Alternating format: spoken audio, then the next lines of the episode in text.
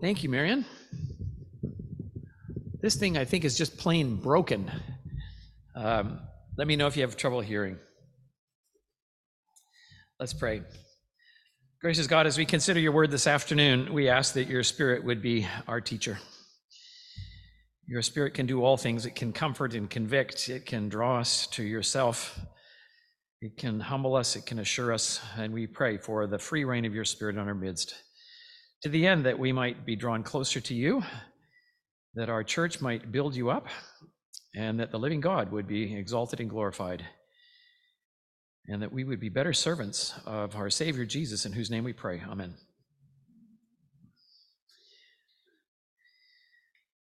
As most of you know, we've been doing a series on the Gospel of Matthew, and we're now at chapter nineteen. We're making progress. I think it was a year ago or so that we started off. We were in maybe um, chapter three, so uh, we are making progress, and we're covering, I think, about um, maybe uh, a chapter every uh, two or three weeks.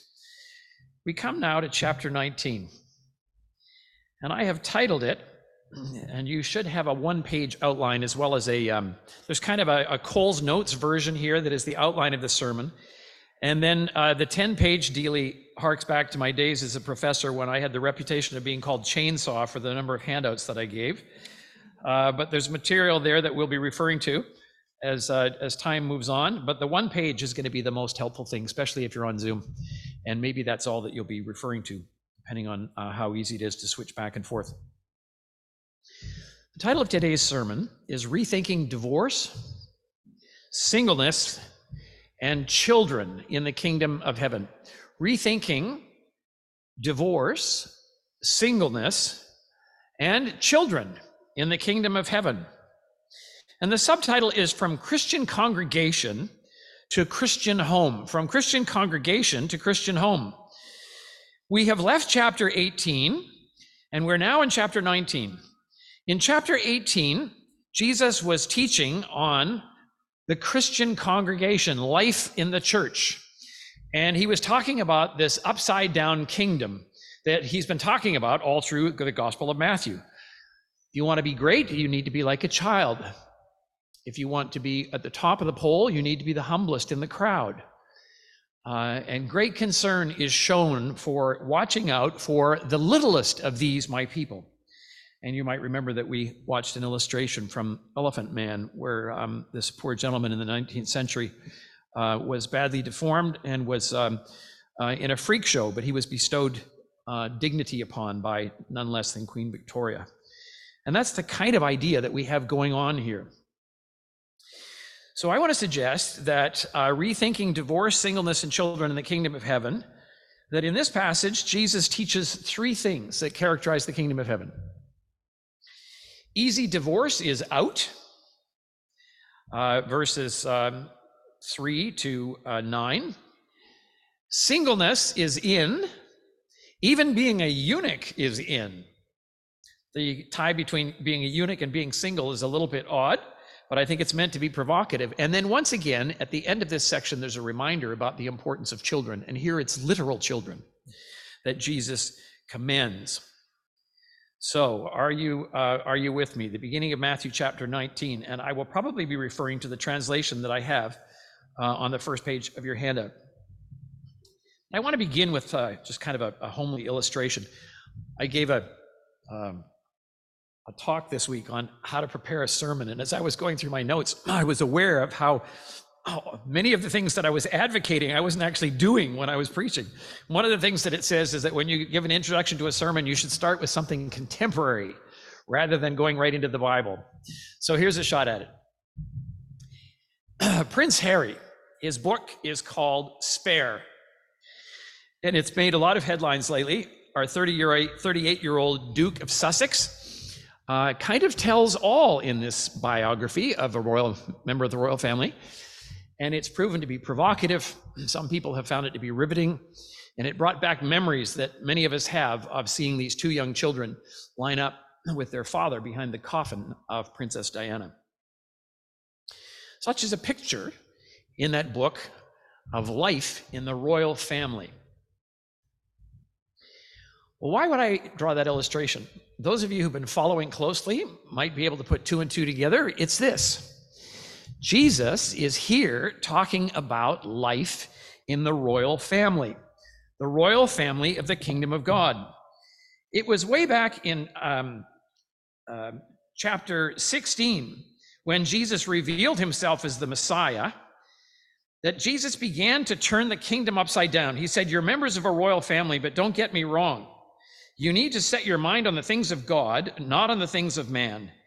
And then Jesus introduces us to an upside down kind of a kingdom where uh, insignificant children with no status are the most important, uh, where people who uh, fall between the cracks are the highest on the totem pole, the humblest is the most exalted, and the Father in heaven is watching over this royal family where there's a kingdom.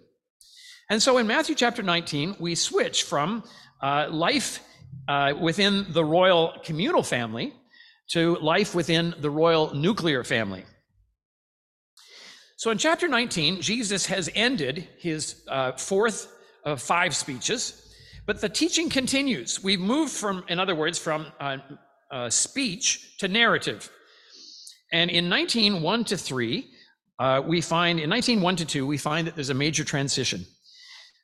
Matthew writes, and so it was, and I'm following the translation on the uh, on the outline of your page, your handout here. And so it was that when just Jesus finished these words, he departed from Galilee, and he went into the region of Judea, across the Jordan, and hordes of people followed him, and he healed them there. We have a change of scenery, and it's an important change of scenery. Jesus is saying goodbye to Galilee. He's given two predictions of his passion in Galilee already. In the first one, he said it was going to be in Jerusalem, where he's headed. In the second one, it was while he was in Galilee that he talked about his suffering. And maybe the disciples had forgotten about the fact that they're headed to Jerusalem, but Jesus hasn't. He has set his face towards Jerusalem, and he's leaving Galilee. Now, for any of you who've been to Galilee, it's like cottage country. There's a wonderful lake there. People swim in the lake. They fish. There's lush land.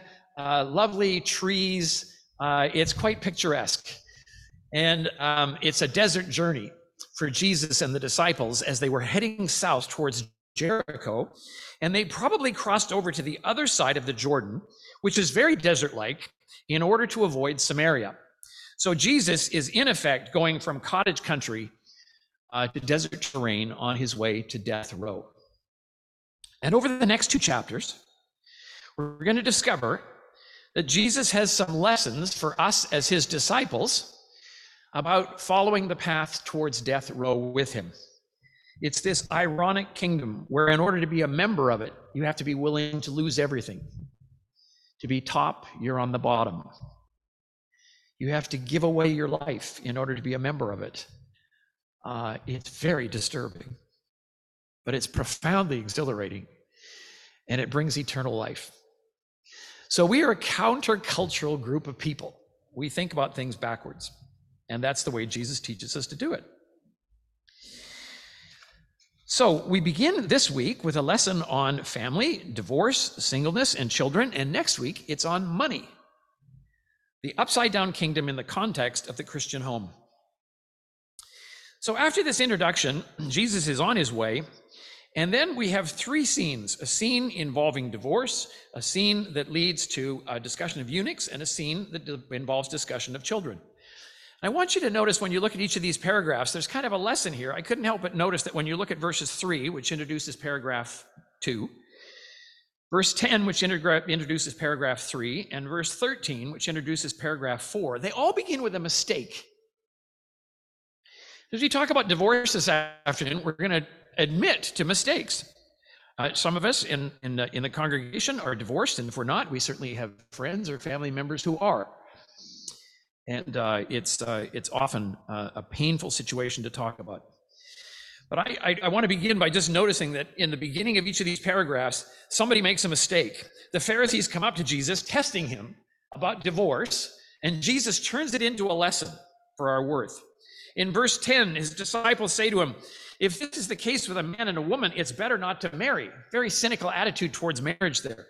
It's probably one that uh, maybe the disciples were sort of joking like guys do, you know. Uh, well, you know, Uh, marriage seems to last uh, a lifetime and beyond, uh, that you can sort of complain about marriage or something. Jesus takes that and turns it into a significant lesson on singleness. And then in the fourth paragraph, the disciples get it wrong again, and they rebuke these children and turn them away. But Jesus turns that into a lesson on children again. My friends, somebody has summarized uh, the Bible as follows. What God creates, human being distorts. What human beings distort, God redeems. So here are three cases where there is a distortion that Jesus redeems and turns into our benefit. So let's begin by looking at the first one then, which is easy divorce is out. A trap becomes instruction on marriage and divorce. Now, the Pharisees and Jesus are involved in kind of shorthand here, and so it's important to note what the background is. The disciples are not so much asking about whether it's permissible for a man to divorce. They thought it was. The question was whether you could divorce for any reason whatsoever. And so in verse three we read, and the Pharisees came to him, testing him and saying, is it permissible for a man to divorce his wife for any reason whatsoever? Now they've got Jesus in a trap here. John the Baptist is just paid with his life for uh, drawing lines about marriage and divorce uh, when it came to uh, a ruler of the land. And divorce was really, really popular in the Jewish world.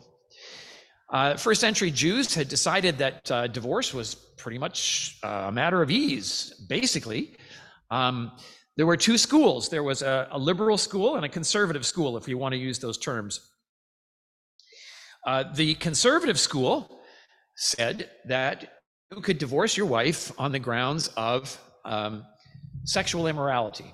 There had to be some kind of an indecency that was uh, fairly major.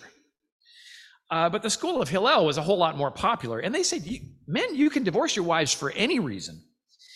And I've got on, the, on page ten a, a, a segment even from the, from the Mishnah, if you want to look at it. Uh, the Mishnah is a, a codification of Jewish law.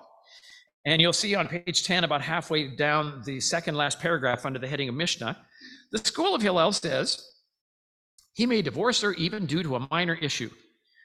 Uh, for example, because she burned or oversalted his dish, as it is stated, because he has found some unseemly matter in her, meaning that he has found any type of shortcoming in her. So uh, married women, um, if you put too much salt in dinner, um, a divorce uh, could well come your way. Rabbi Akiva even goes so far as to say, if you find somebody better looking that you'd rather have, all you do is write your wife a certificate of divorce, you give it to her, and that's her that's her exit card. And you can go on and, uh, and marry somebody else because she didn't find pleasure in your eyes. What an oppressive situation for women, and what an easy out for men. Marriage was cheap. Divorce was common. Does it sound familiar? When I was in China in two thousand ten, I was teaching in a seminary, and the question that the Chinese had of me as a, as a Western Christian was recurrent. I hear that in Canada and in North America, Christians divorce. And they just, what's with that? They had heard about how common it was. I was interested this week to look at the statistics for um, Canada's statistics, and uh, the divorce rate in China in the past ten years has quadrupled. So the Chinese are catching on pretty well, and they're, they're, they're, they're keeping up with this. And oddly enough, in fact, in Canada, the divorce rate is among the lowest in the Western world. The highest are Russia, followed by the United States and Sweden. Divorce is an easy thing. Some people even talk about, you know, your, your starter bride. You know, you're, you, you have a starter home. It's a little home, and then you move up. So you've got your you've got your starter wife or your starter husband, and then you cash them in and and and uh, and, and move up the scale. In response, Jesus says, verse four: "Have you not read that He who created made them from the beginning, male and female?" So Jesus goes right back to Genesis one in verse four, and then he goes to Genesis two in verse five. Because Genesis two actually talks about marriage. And in verse five, Jesus cites Genesis two, I think it's verse twenty-three, it might be twenty-two. For this reason, a man shall leave father and mother and be united to his wife, and the two shall become one flesh. Then Jesus drives home the point. Thus, they are no longer two but one. And then he says, what therefore God has yoked together, let no human being keep dividing. And he puts that in the present tense, as if to say, folks, there's a problem. The horse is uh, is out of the corral, based on Deuteronomy twenty-four, verses one to four, which, by the way, the disciples and the Pharisees got wrong. They say in verse seven, and here's where they try to trick him, because they know they've got him.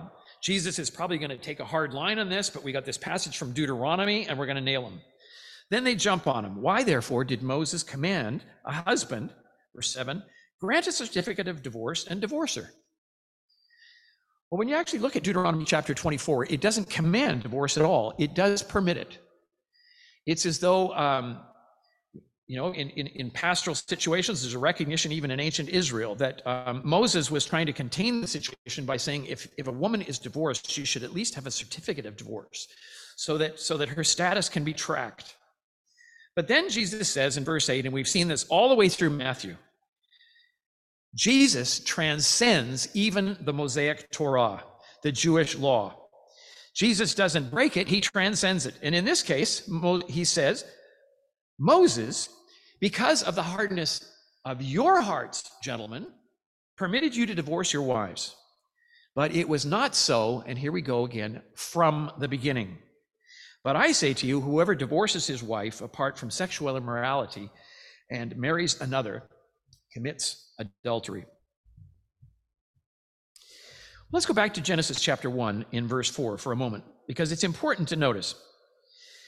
Jesus goes back and says that God created from the beginning male and female. And if you're thinking of Genesis chapter two, you're saying, well, wait a minute, Jesus, I think you might have it wrong, because God created Adam first, and then Eve was created from the rib of uh, Adam.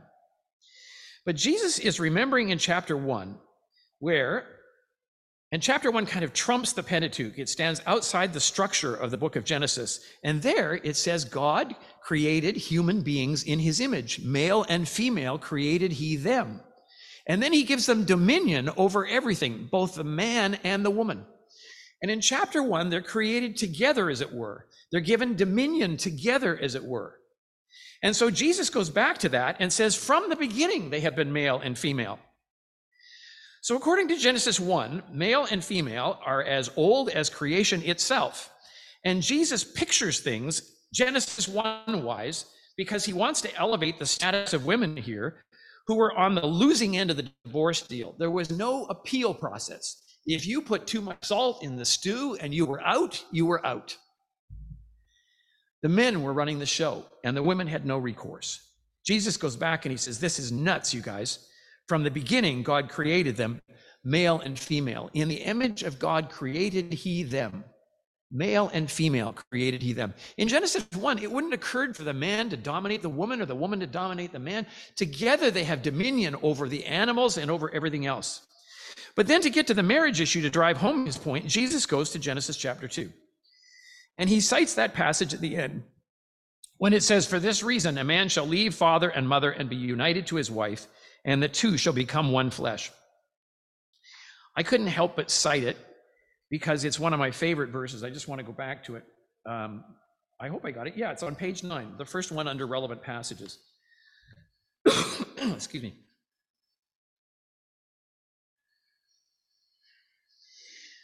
The man is lonely. He's been looking around the world, and, and there's just nobody who's kind of his counterpart. And finally, God creates a woman. And when the man wakes up from his sleep and he sees her, and this is my translation, it's a little bit loose, but not all that loose, he says, this is far out, bone of my bones, flesh of my flesh. And then because he's still trying to get the female-male distinction thing, he actually uses the third-person masculine singular pronoun, which is why I have the S in front of he. It's the significance of femaleness is dawning on him, and he begins by saying he will be called woman. Uh, I guess it's now a she, because she was extracted from man. And then comes the passage which Jesus cites, therefore a man shall leave his father and mother and attach to his wife, and the two shall become one flesh. The word attached there is the word dabak, which means cling to. Uh, we had a kind of a colloquial expression in our family where we, we talked about marriage as somebody glomming on to somebody else. You know, I think the two of them are going to glom on to one another, and it's just kind of like, you know, you drape your arms over the other and you you you you hook up. Um, in in Greek, it's translated with a word that goes with gluing or welding. The two literally become flesh; they're stuck together. And by citing Genesis one in the first place and restating from the beginning, Jesus is saying that they are such from the beginning. So to divorce is to, I don't know, it's like, I don't know, cut somebody in two. Um, it, it has that kind of a, it has that kind of a sense to it. Now, because we live in the culture that we do, I think it's probably worth really noting just quickly that there are some people who point out the fact that Adam is androgynous. And uh, androgynous, what is that? It means that The the the the, uh, the theory goes that before Eve was created, Adam wasn't male; he was kind of a combination of male and female. Um, and so you have this idea that you have Adam, and then you've got um, man and woman, both derived from Adam. And this can play into challenging, I think, the distinction between male and female in some way. But I want you to notice verses twenty-one to twenty-three. And I've, I've translated the words for man there because you'll see that that doesn't fit. The man, Adam, said, "This is far out, bone of my bones, flesh of my flesh. She will be called woman, Isha, because she was extracted from Ish." Um, this is not Adam, Ish, and Isha. This is Adam. And then Isha uh, is extracted from Ish. In other words, if the logic was to fit, Uh, the second word for man would be Adam again. Um, and the, then Adam, by the way, continues to exist even after the, uh, the surgery on both Adam and Eve. But there nonetheless is a hint of this to preserve the idea, I think, of male and female being in the, mi- in the mind of God from the beginning. So that's Jesus's ethic. It was not so from the beginning. One commentator has written on the nature of marriage as follows: "The joining of a man and woman is so profound that the joining creates a third reality in the world, one flesh marriage.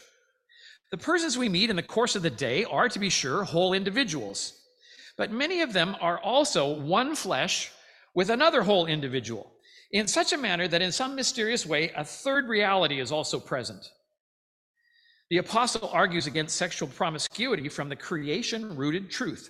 Physical union means metaphysical communion.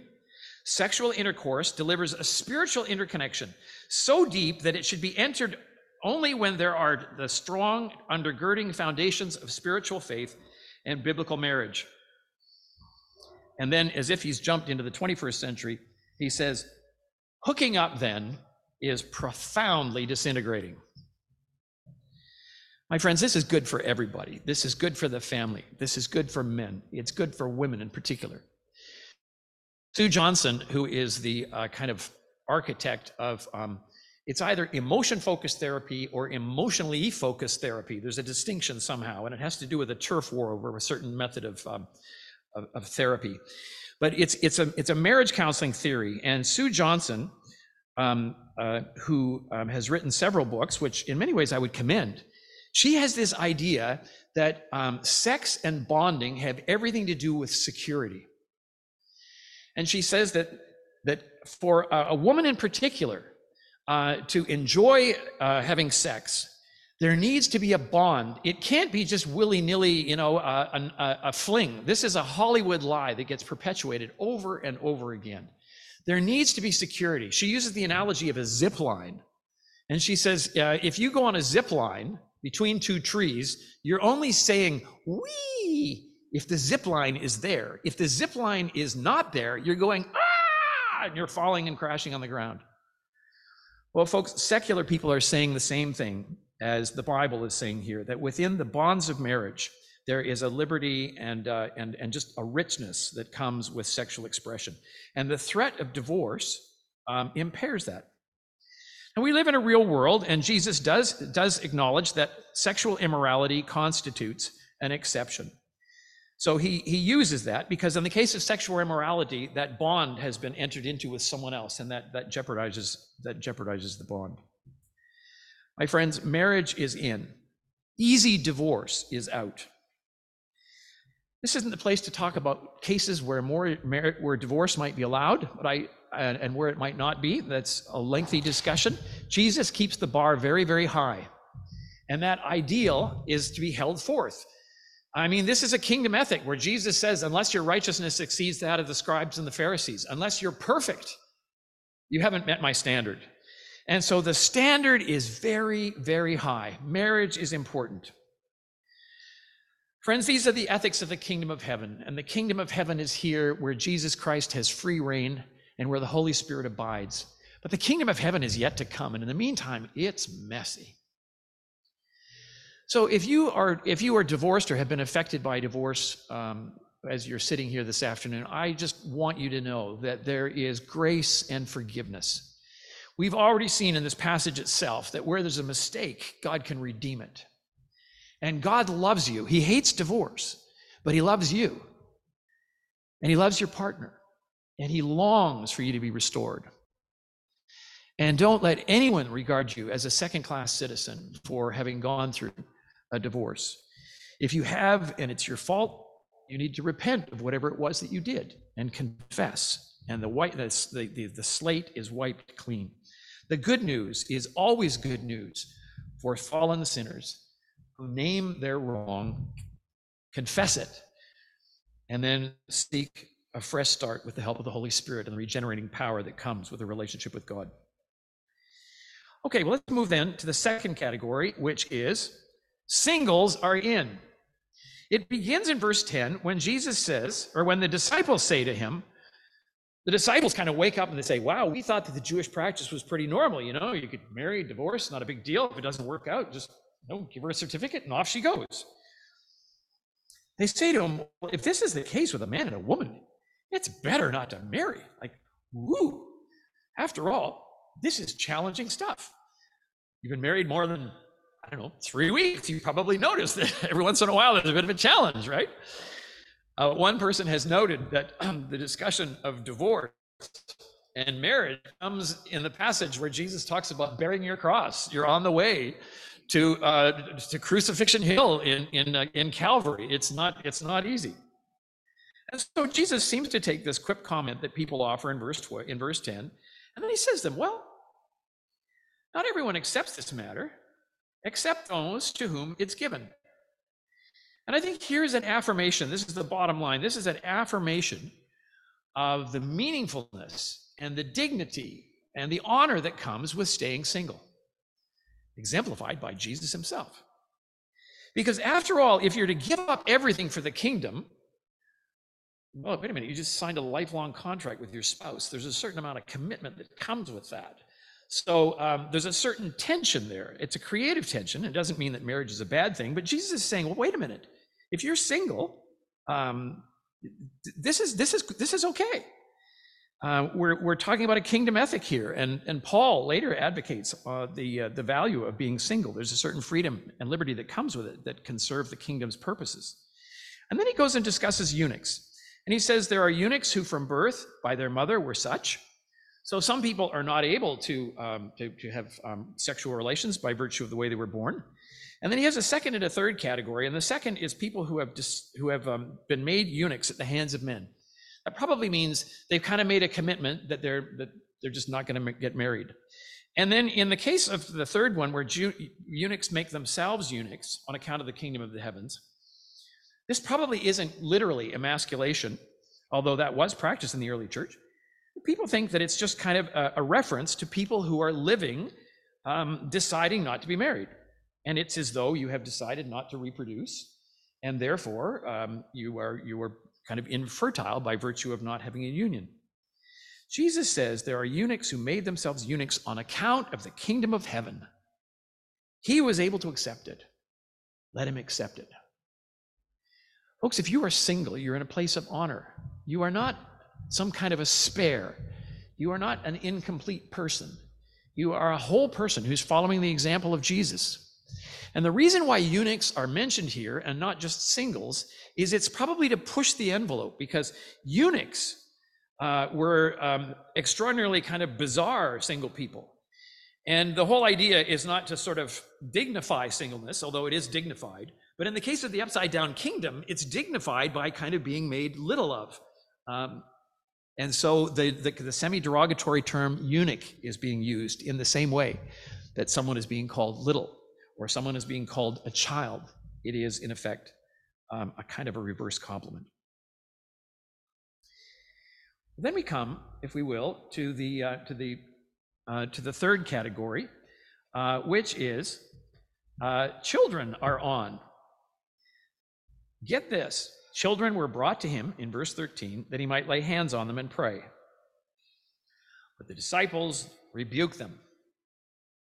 I'm probably the only one in the room, apart from Robin Guinness, who I saw come out, who remembers W C Fields. He was a kind of a, a comedian. And uh, he was known for saying, I hate children. He hated children. And there was kind of a big joke about his hatred of children. This is what it was like in the first century. You know, it's okay for Jake and Ambrose to have that darling little child, but, you know, better better seen and not heard was the theory. Um, and uh, thank goodness that Jesus has taught us to reverse that. So Jesus says, after the disciples rebuke them, let the children come.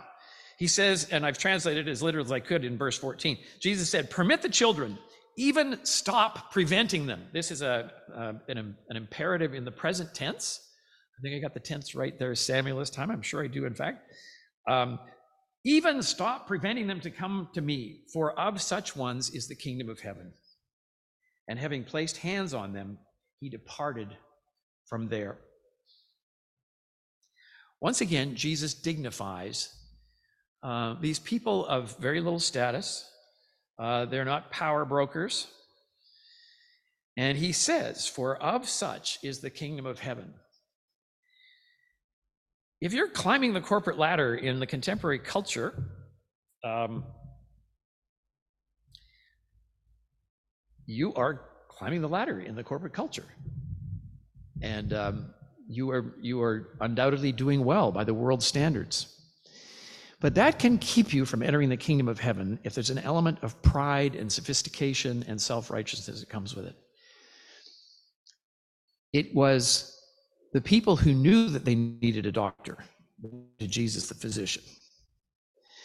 And the people who think they're healthy didn't have any time for Jesus. So if you were a kind of a, a self-made person, you know, like uh, Frank Sinatra, um, you know, I did it my way. Um, regrets, I've had a few, but then again, too few to mention. Um, I did it. I did it my way. Um, your way and the highway is not the way of the kingdom.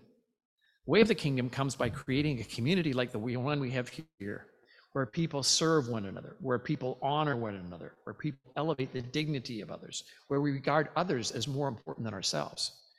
It's an upside-down kingdom that leads to the cross. And after the cross, there's resurrection and eternal life. An upside-down kingdom with great cost at times, but enormous gains. May God help us to have that kind of an ethic in our church and in our home life, to his glory. Amen.